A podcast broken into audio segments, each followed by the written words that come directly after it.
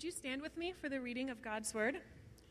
Today, our passage is taken from Acts 18, and I'll be reading from the ESV version. After this, Paul left Athens and went to Corinth. And he found a Jew named Aquila, a native of Pontus, recently come from Italy with his wife Priscilla, because Claudius had commanded all the Jews to leave Rome. And he went to see them, and because he was of the same trade, he stayed with them and worked, for they were tent makers by trade. And he reasoned in the synagogue every Sabbath and tried to persuade Jews and Greeks. When Silas and Timothy arrived from Macedonia, Paul was occupied with the word, testifying to the Jews that the Christ was Jesus. And when they opposed him and re- they opposed and reviled him, he shook out his garments and said to them, "Your blood be on your own heads. I am innocent. From now on, I will go to the Gentiles. And he left there and went to the house of a man named Titus Justus, a worshiper of God. His house was next door to the synagogue. Crispus, the ruler of the synagogue, believed in the Lord, together with his entire household. And many of the Corinthians, hearing Paul, believed and were baptized. And the Lord said to Paul one night in a vision, Do not be afraid. But go on speaking, and do not be silent, for I am with you, and no one will attack you to harm you, for I have many in the city who are my people. And he stayed a year and six months, teaching the word of God among them. But when Gallio was proconsul of Achaia, the Jews made a united attack on Paul and brought him before the tribunal, saying, This man is persuading people to worship God contrary to the law. But when Paul was about to open his mouth, Gallio said to the Jews, If it were a matter of wrongdoing or vicious crime, O Jews, I would have reason to accept your complaint. But since it is a matter of questions of, about words and names and your own law, see to it yourselves. I refuse to be a judge of these things. And he drove them from the tribunal. And they all seized Sosthenes, the ruler of the synagogue, and beat him in front of the tribunal. But Gallio paid no attention to any of this. This is the reading of the Lord.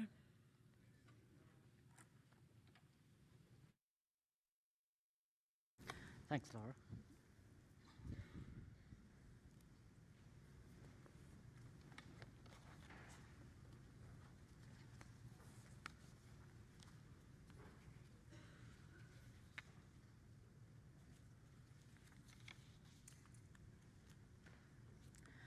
There won't be a time to answer any questions that are submitted today because there's going to be a baptism later on after the service, after the sermon itself. But feel free to text your questions in, and I'll try to answer them in the newsletter. Let me pray for a time.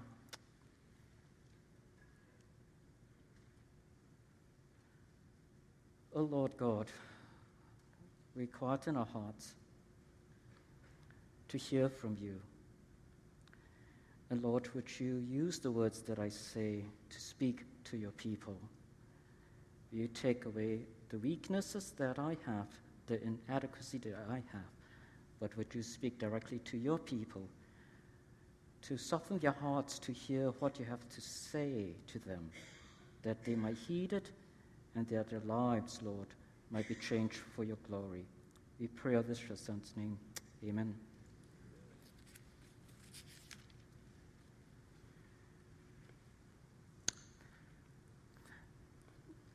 How many of you know this singer?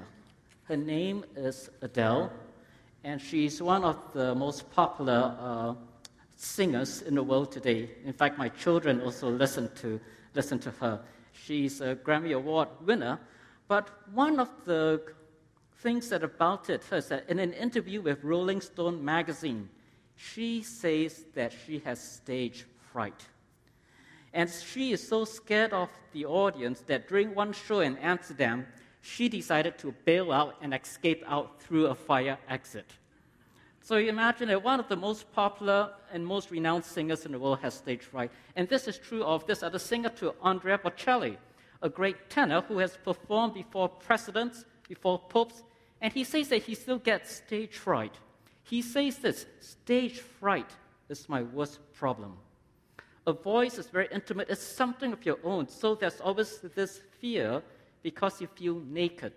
There's a fear of not reaching up to expectations. Now, Robbie, do you have stage fright when you come out to lead worship? a little bit. but you know, the thing is that fear sometimes grips us all. And we find that even Paul, one of the greatest missionary, one of the greatest evangelists that the world has ever known, when he entered the stage in Corinth, he also had stage fright. He had a panic attack, and that ultimately the Lord needed to appear before him and to comfort him. And that we all too, when we are witnessing to others, we feel inadequate. We don't know what to say. We are not eloquent. We don't have all the answers. We feel so inadequate. But in our inadequacy itself, in our inadequacy, Jesus sustains us. Jesus sustains us. The risen Lord sustains us so that we are more than adequate, more than adequate to witness to Him. And so, here in this part here, you, it's a little bit strange that in all the reading of Acts that we have done so far, in all the stories that we have seen, Paul is never presented as one who is weak, or he's never presented as one who is fearful. In fact, he's always sure of himself. He always triumphs. He always dominates the situation, and there's no mention of fear in all of the chapters that we have read so far. And it's only in today's passage that we get a sense that he is afraid. For in chapter 18, verse 9, he gets a vision, and the risen Lord appears to Paul in a vision and tells him not to be afraid. Ultimately, here, visions here are given for a certain purpose. They are not wasted. And the visions tells us that Paul was afraid here. If Paul was a hero in Luke's eye, in the author of Acts, Paul was not a hero to himself at all. Because when we read the Pauline letters, 1 Corinthians, 2 Corinthians itself, we find that Paul is under such immense pressure that he even despaired of life. He talks about fears without, fears within. And so, how do we reconcile this perspective? This picture of Acts that Acts presents Paul is like Paul is an energizer bunny, always on the go, fearless. But when we read the Pauline letters itself, he begins to share his inadequacy and his fears. Why is there a different perspective? A simplistic answer would be to say that Acts is not historically accurate. But even today, in today's passage, you see that that is not a plausible reason because Acts is historically accurate. What I think that gives us different perspective here between Acts and between letters of Paul is ultimately a different perspective in how the authors are viewing it. When we read through Acts, we tend to think that the book is dominated by two main people, right? Who are the two main people? Peter and, and Paul. Peter dominates the book of Acts from verses from chapters 1 to 12, and then Paul dominates it from verse chapter 13 all the way to the end. But the central character in Acts, it's not Peter. It is not Paul. Some like to say that the central character is the Holy Spirit. But I tend to think that the central character is the risen Jesus. The risen Jesus itself. He is the one who is both Lord and Messiah. And the apostles are just the agents, are the agents of the reigning Lord in forming and growing his church. Thus, Acts is not really the book about the apostles, not Acts of the apostles itself, but rather it is Acts of the risen Lord through the apostles. And Luke paints such a positive portrayal of the apostles in the book of Acts, not because, not so much because he wants us to show us what they can do, but because he wants to show us what the risen Lord can accomplish through his human representatives, through his apostles, and through you and I. Luke wants to show us what the risen Lord can accomplish through human representatives despite their fears. For in our inadequacy itself, Jesus sustains us so that we can carry on witnessing to Him that He is risen, that He is both Lord and Messiah. And in today's passage here, we see that there are two ways in which God sustains us, two ways in which the risen Lord sustains us so that we can carry on to minister to Him. There's the horizontal dimension and there's the vertical dimension. In the horizontal dimension, in verses 1 to 8, the risen Lord sustains us through the body of Christ, through other believers. And that in verses 9 to 17, the risen Lord sustains us through His presence. Ultimately, we have these two uh, levels of sustaining. And so we'll take a look at the first one, the horizontal level, in where the risen Lord sustains us through the body of Christ. And I'm going to read verses 1 to 8 again. Now, after this, Paul left Athens and went to Corinth. There he met a Jew named Aquila, a native of Pontus, who had recently come from Italy with his wife Priscilla. The reason why is because Claudius, the emperor at that time, had ordered all Jews to leave Rome. Paul went to see them. He went to see them because ultimately he needed a place to stay. And he went to see them, and because he was a tent maker as they were, he stayed and worked with them. The reason why? He ran out of money.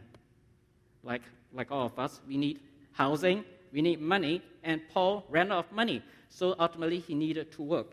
And he worked as a tent maker. And here he worked as a tent maker, but every Sabbath itself, he reasoned in the synagogue, trying to persuade Jews and Greeks. But when Silas and Timothy came from Macedonia, Paul devoted himself exclusively to preaching because that was his primary purpose. Exclusively to preaching, testifying to the Jews that Jesus was the Messiah. But when they opposed Paul and became abusive, he shook off his clothes in protest and said to them, Your blood be on your heads. I'm innocent of it. From now on, I will go to the Gentiles. Then Paul left the synagogue and went next door to the house of Titius Justus, a worshipper of God. Crispus, the synagogue leader next door, but now eventually became a follower, and his entire household believed in the Lord. And many of the Corinthians who heard Paul believed and were baptized. And one night, the Lord said to Paul in a vision, Do not be afraid. When we first read through this passage, the first eight verses itself, we don't get the sense that Paul is inadequate. But then when we come to verse 9 itself here, when we come to verse 9 here, it gives us the first indication that Paul was afraid and causes us to reread the first eight verses in a new light. And Paul receives this vision from the Lord. And a vision in the book of Acts here, visions are given to key individuals at significant points in their lives so as to guide them. Paul first received a vision of a Macedonian man to come over to cross the Thracian Sea and go over to Macedonia from here.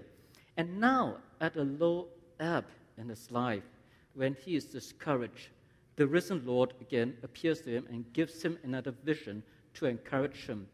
And the weakness that Paul experienced is also confirmed even in the letter that he wrote to 1 Corinthians. He says that when I came to you, to the church in Corinth, I came in weakness with great fear and trembling. 1 Corinthians 2 3. What was the cause of this weakness, this inadequacy, this fear, and this trembling? Acts doesn't tell us here. And what we're going to suggest is maybe a little bit speculative. But I think that, that although Paul received a vision to come to Macedonia, things did not seem to go well for Paul. And when he came to Corinth, he was discouraged how things have fared. After all, he was beaten and humiliated. He was beaten in Philippi here. He was shamefully treated. He was possibly anxious about attacks from Jews. But I'm not so sure that he was anxious about attacks from Jews. If he was anxious about attacks from Jews, why would he put his place of worship right next to a synagogue? I mean, if I was scared, you know, I would put it right as far away from the Jews as possible. So I'm not so sure it was because that he was fearful. I think ultimately he was not fearful of the Jews, but he was fearful of failure after a disappointing ministry at Athens. Because in Athens itself, in Acts 17, we read that not many people believed. If you take a look at Acts here, when, he, Acts, when Paul was in Berea, Acts 17 2, 17 12 says that many people believed. When he was in Thessalonica, a large number believed. But when he comes down to Athens, Luke only says that only some believed. Only a few number, a few individuals. Moreover, he was treated with contempt. He was called a foolish babbler. Literally, it means a seed picker, meaning like he's like a bird that comes and picks seeds. Meaning the sense that he picks up ideas like, you know, people taking scraps of information, and then he recycles them as his own ideas itself, with lots of trying with show and pretense. So he was treated with contempt. And as far as we know, Paul did not plant a church in Athens. And moreover, he left Athens very quickly. When he had came down to Athens itself, he had sent Paul and Silas itself to go back to Thessalonica with instructions that they are to come to him as soon as possible. As soon as possible. But Paul didn't even wait for them in Athens. He probably felt that ministry was not very fruitful in Athens and decided to move on. Moreover, that there's probably a sense of loneliness. Paul had always been ministering in teams with Barnabas, with Paul, Silas, and Timothy, but now he finds that he's by himself It's a sense of loneliness here. And that ultimately, here, Paul's ultimately felt this sense of loneliness, but I think he was also overwhelmed and paralyzed by the enormity of the task of evangelizing Corinth itself. Because in the 50s itself, in the 50s here where Paul is operating, Corinth was the largest and the most prosperous city in Greece the estimated population at that time is 80 to 100,000. So it was a huge population itself, and he questioned his own sufficiency to do the task. He did not have a commanding presence, and his speaking was not rhetorically powerful. And we know that the people in Corinth did not respect him. For even when he planted a church, the leaders in Corinth actually looked down on Paul because he was not as sophisticated as the orators who visited Corinth. So, with all this sense of this inadequacy itself, God nonetheless sustains Paul. And God sustains Paul ultimately through the body of Christ. And so, one of the first ways that God sustains Paul is ultimately that God sustains Paul by bringing new co workers. New co workers. We heard about Priscilla and Aquila that they had just been kicked out of Claudius, kicked out of Rome, sorry, by Claudius itself. And we know that this happened roughly at the time of AD 49, because from a letter in Suetonius itself, is that Suetonius was a historian in the second century. He said this that since the Jews constantly made disturbances at the instigation of Chrestus, presumably either Christ as a as a Christ there, he, Claudius, expelled them from Rome. Chrestus pro- could be a corruption of the word Christus is here, but Chrestus could just be a name of another, of another person. We don't know for sure. But this is just one of the indications that Acts is historically accurate because we get confirmation from our secondary sources. So here, he got kicked out. But ultimately, here, they were probably already Christians when Paul met them in Corinth itself. So when Paul met them, he went to look for them, and ultimately he began to live with them. And we could say that this was the beginning of a beautiful friendship. He lived with them, he worked with them, he became his associates in evangelism, and ultimately they risked their lives for Paul, as Paul tells us in Romans. But apart from God's provision of new co workers, God also provided for the safe return of old friends. For Paul and, and Silas and Timothy came.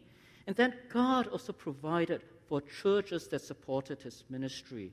When Silas and Timothy came, they probably brought funds from the church in Philippi and the church in Thessalonica, so that ultimately they were then able to support Paul so that he could focus his energy on teaching itself. Moreover, God provides new believers in the person of Titius Justus, who opens up his home so that they could then be a new center of worship in his inadequacy, God sustains us, and God sustains Paul through the body of Christ here. Each person plays an indispensable role in the spread of the gospel. The focus is not just on Paul, but on the whole body of Christ working together. And you wonder, you know, when Paul experienced this, when Paul experienced the body of Christ working together and supporting him, did it give rise to his understanding of the importance of the body, the importance of the theology of the body, so that ultimately he began to write about it in 1 Corinthians 12. And where he writes, ultimately, he says this that just as a body, though one has many parts, but all its many parts form one body, so it is with Christ. Now, the foot cannot say, Because I am not a hand, I do not belong to the body. It will not, for that reason, stop being part of the body.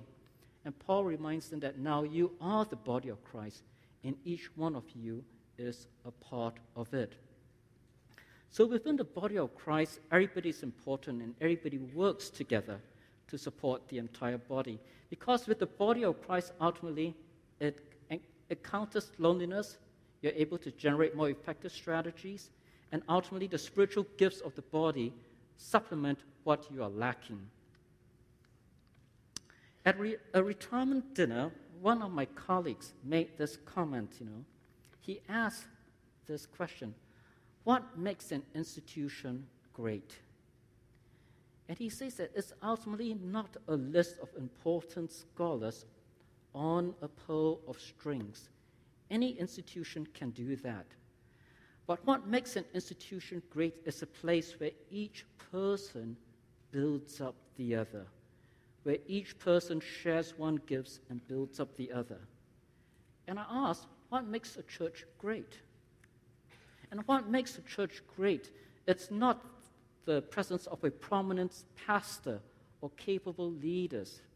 But what makes a church great is where everybody is built up and mobilized, where all of the saints are equipped for ministry. Each and every one of you have a role to play. Have a role to play. Each of you are important in this grand scheme of God's plan to bring about his kingdom on this earth. And that makes it great because all of us are now functioning as how God intends the church to function as a body, as an organism itself. And it's ultimately through the body of Christ that the risen Jesus sustains each and every one of us in our inadequacy so that we are more than adequate to witness to Him. Now we come to take a look at the next, uh, the next level in terms of how God sustains us. And the next way in which God sustains us is that the risen Lord sustains us through his presence. I'm going to read it here in verse, in verse 9 and 10 here. So one night, the Lord spoke to Paul in a vision Do not be afraid. Keep on speaking. Do not be silent.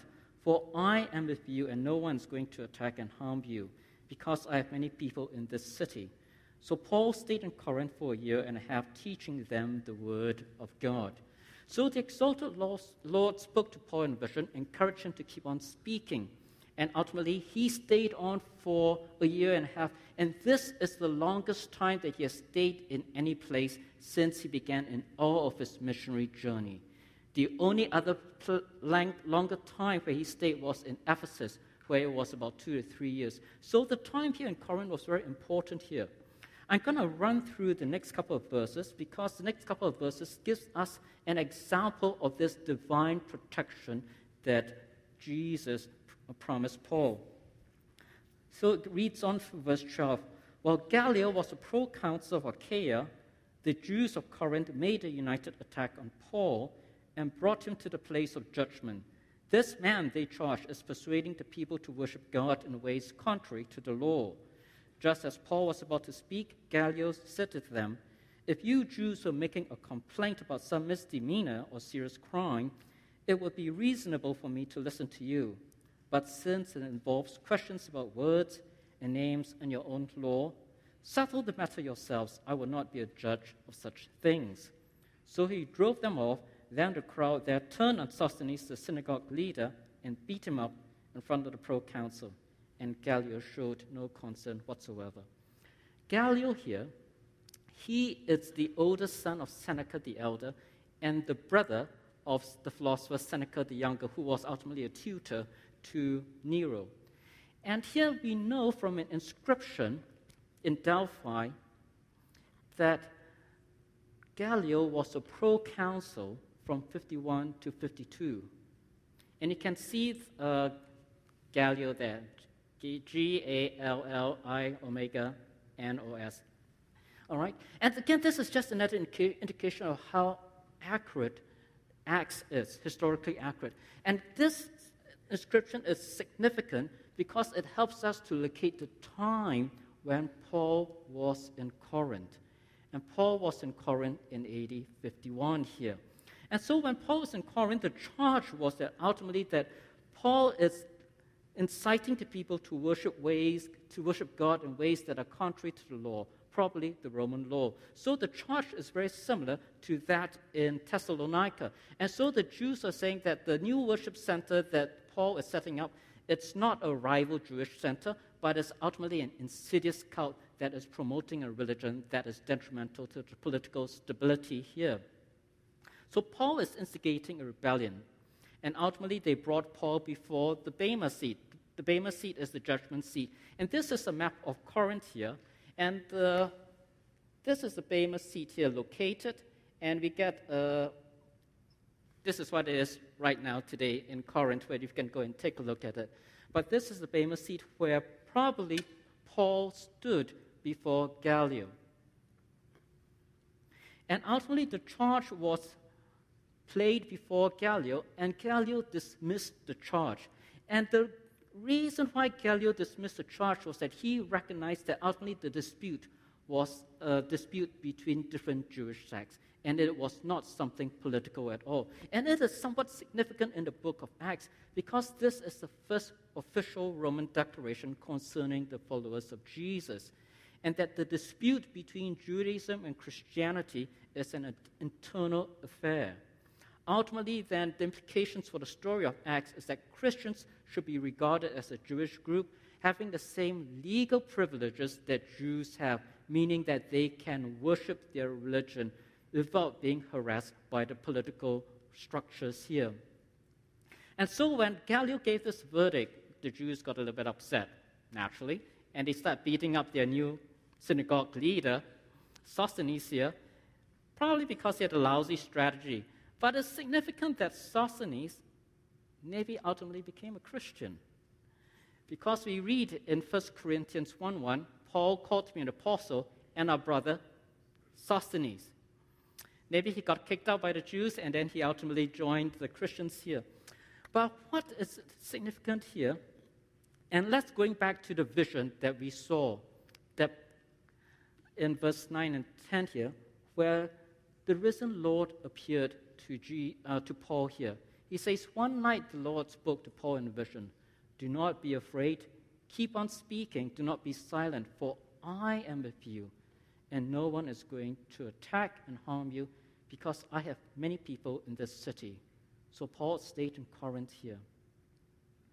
What commands did the risen Lord give to Paul? Two commands here, but let's take a look at the first one. The first command ultimately is do not be afraid. Now, telling somebody, don't be afraid, not going to cut it at all. Ultimately, you need to give them reasons why they do not need to be afraid. And so the risen Lord gives the reason here. He gives two reasons. Ultimately, the first one is his presence, and second one is his protection. The presence here, the risen Lord says that I am with you. I am with you. And this recalls, remember what Jesus himself had told the apostles in Matthew 3 and 8 when he gave them the Great Commission? When he gave them the Great Commission to go and make disciples for all nations, what was the last thing, the last comfort? He says that I am with you always to the very end of the ages. Ultimately, we don't need to be afraid because we are not alone. But God does not only give his presence for Paul, he gives you his protection. And so we read it here, it says there, for no one is going to attack you and harm you. And so during Paul's time here in Corinth, he had a divine promise that he was going to be protected. And two weeks ago, when Roy Christians was here, he gave us a testimony of how God had protected himself. Do you remember that? How he was in Russia itself and he received this threatening phone call, and ultimately, but he still felt called to go out to minister. And what did God provide? God provided a German shepherd that just sat in front of their door to protect Joy and the rest of the children. And so God, in His marvelous provision, protected Roy and Joy Christians, and here He also protected Paul so that ultimately he could minister. Ultimately, here, God's promise of provision and protection, especially that is given to Paul, is ultimately specific to his time in Corinth. Because we read in other passages that he was stoned in Lystra, he was beaten, he was imprisoned in Philippi. But in Corinth, God protected him so that Paul could plant a church in Corinth. Now, God could sometimes do the same thing for us and protect us from the harm that comes to us. But even if He does not, even if He does not protect us from physical harm, He will always be present with us so that we are able to make a firm stand in the midst of evil. And Christ will deliver us from evil, or he will deliver us through the evil as he stands with us. Again, one of my colleagues has a son that's in the Marines. And we asked him, Aren't you concerned about the safety of your son? Being in the Marines, fighting in Syria, fighting in Iraq and Afghanistan, aren't you concerned? And he ultimately told, told me that I must trust in the divine sovereignty of God and that God is just as sovereign in Libertyville as he is in Iraq or as he is in Syria or as he is in Afghanistan here. That God is sovereign regardless of whoever my son might be. But what about the statistics? You know that the statistics, if you're in a war, higher probability of getting injured. But ultimately, our God is not bound by statistics. And that our God is a sovereign God, and that within his plan, that we are ultimately immortal till our work on earth is done. And this is what George Whitefield said, that we are immortal until our work on earth is done. And so God protects us until he, it's time for us to call us home. So, this is the first command that God tells Paul, Do not be afraid, for I am with you and I will protect you. But what is the purpose of this protection? What is this purpose of this do not be afraid? Is it just so that Paul could be comfortable, you know, just relax, sit back? No. Ultimately, the purpose of it is so that he could keep on speaking, so that he would not be silent. God gives us such protection not so that we could be comfortable in our own bubble, but rather so that we could continue to minister to him. And so Paul says to keep on speaking, do not be silent. Because that when we are fearful, when we are weak, we are inadequate, we become paralyzed. Paralyzed, we want to keep a low profile, we want to hide ourselves here. But the risen Lord tells Paul not to be silent, but to speak. In a similar manner, God sustains us in our inadequacy, not so that we can be comfortable, but so that we can continue to be a witness for Him.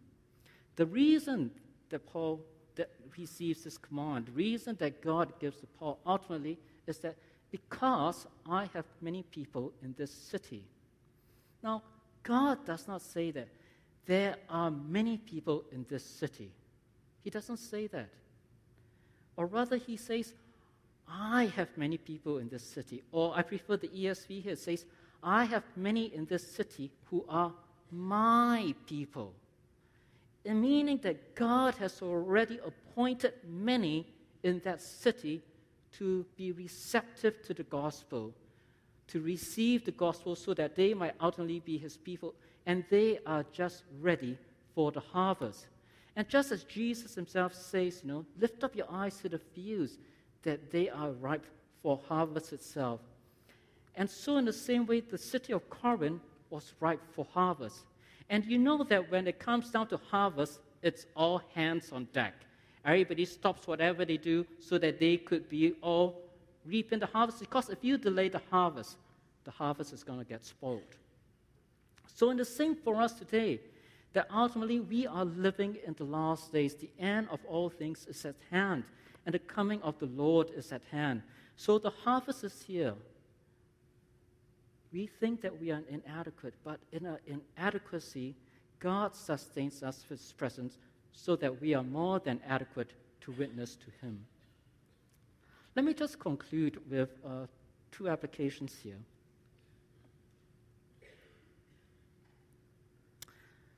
God has called us to share the good news that forgiveness of sins is freely given to all who believe in Jesus, the risen Lord.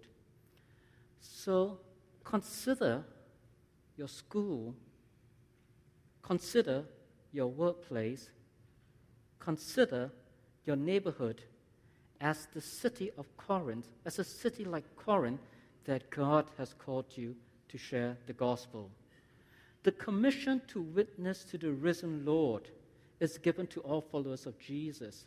Remember in Acts 1 8, it says that the whole power of the Holy Spirit will come upon you, and you will be my witnesses in Judea, Samaria, and unto the ends of the earth. The promise of the Holy Spirit cannot be separated from the commission to witness because the function of the Holy Spirit is to testify to Jesus. So if you have received the Holy Spirit, you have also received the commission to testify to the risen Lord. You may feel inadequate, be intimidated about proclaiming the gospel in your school, workplace, or neighborhood. But if you're intimidated and afraid about proclaiming the good news, you're not alone. Paul, one of the greatest apostles, felt that too. But Luke reminds us that, uh, in, that in our inadequacy, the risen Lord sustains us so that we can be a witness to him. God speaks to you as he spoke to Paul. Do not be afraid. Keep on speaking. Do not be silent, for I am with you, and there are many of my people in this city. But some of you may think that I am so overwhelmed with life that I really don't have the strength to witness to Jesus. But it is in our weakness that the sufficiency of Christ is clearly manifested. For God's power is perfected in our weakness. For whenever I am weak, then I am strong. So when you're overwhelmed with life itself, instead of asking, why is this happening to me? Change the question and ask, why is this happening for me and for the kingdom of God? Instead of asking why this is happening to me, ask, why is this why is this happening for me and for the kingdom of God? What is God doing in this current situation? And that ultimately here, why is God using this situation to bring about a change in you and to bring about the change for the kingdom of God? Remember the Priscilla and Aquila, they were exiled from Rome. And it must have been pretty traumatic to be kicked out of your hometown. But when they ultimately ended up in Corinth, they used that situation and they were partners with Paul. They used the difficulty of that situation for the kingdom of God. And so you heard it say that, you know, when life gives you lemons, you make lemonade. Right? You heard that before. But I say to you that when life gives you lemons, make lemonade for the kingdom of God. make lemonade for the kingdom of God. And that in our weakness, in our difficulty, and whatever struggles we face, that we still try to make an attempt for the kingdom of God. And so I am so encouraged by my brother, Michael Leckwald, that even in his current situation and his current weakness, even when he has to go to hospital visits, he is always wanting to make a point of telling others about Jesus. Mike, we're praying for you tomorrow. We have surgery. So I'm just so thankful for you that how even in your weakness, that you are allowing God to use you so that we can be a witness for Jesus. Remember, we are not able to do all of this because we are strong.